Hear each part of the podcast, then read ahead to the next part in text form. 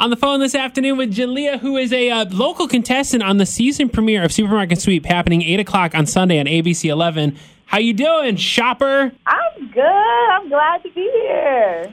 Tell me about uh, the process of how you got yourself on Supermarket Sweep. Oh my goodness. So uh, someone reached out to me asking about the show, and I thought me and my best friend would be perfect for this. So I grabbed my best friend, and we sent in our um, information. Are you a big time shopper? Oh yes. I am a shopper. I always find myself in a store of some kind uh, every single day, especially the grocery store before all of this um, COVID happened. Mm-hmm. And uh, what was it like being on the show with the new host, Leslie Jones? Hilarious, right? Oh my goodness, she is so funny. She had us rolling the entire time, and she is such a great host. She she did a really great job. It's it's going to be amazing with her on it. I was so excited to be up there with her because I love Les- Leslie Jones. And now I know you can't say how you did on the show, but did you have fun? Oh yes, it was so much fun. You guys should definitely watch. It's going to be entertaining. I promise you that.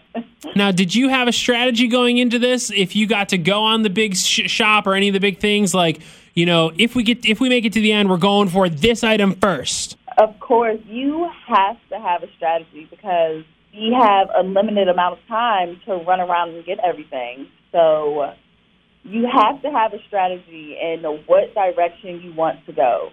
So we definitely came in there with a strategy, and it was. I'm telling you, having a strategy is important, but it's not everything. Because the game, you don't know how the game's going to go. You don't know what questions are going to come your way. You got to be able to roll with the punches, but at least have a game plan. Right. And you have to be able to change that game plan at any split second because anything can happen once the clock starts ticking. Now, is there It any so uh, any tips you can give the average shopper who isn't on the game show but just hitting up the local supermarket to uh, have their own little mini supermarket sweep? You you know getting good deals or anything? What what uh, practice did you did you do? Well, when I, I go to the grocery store and shop the same way every time, I go in and make an L.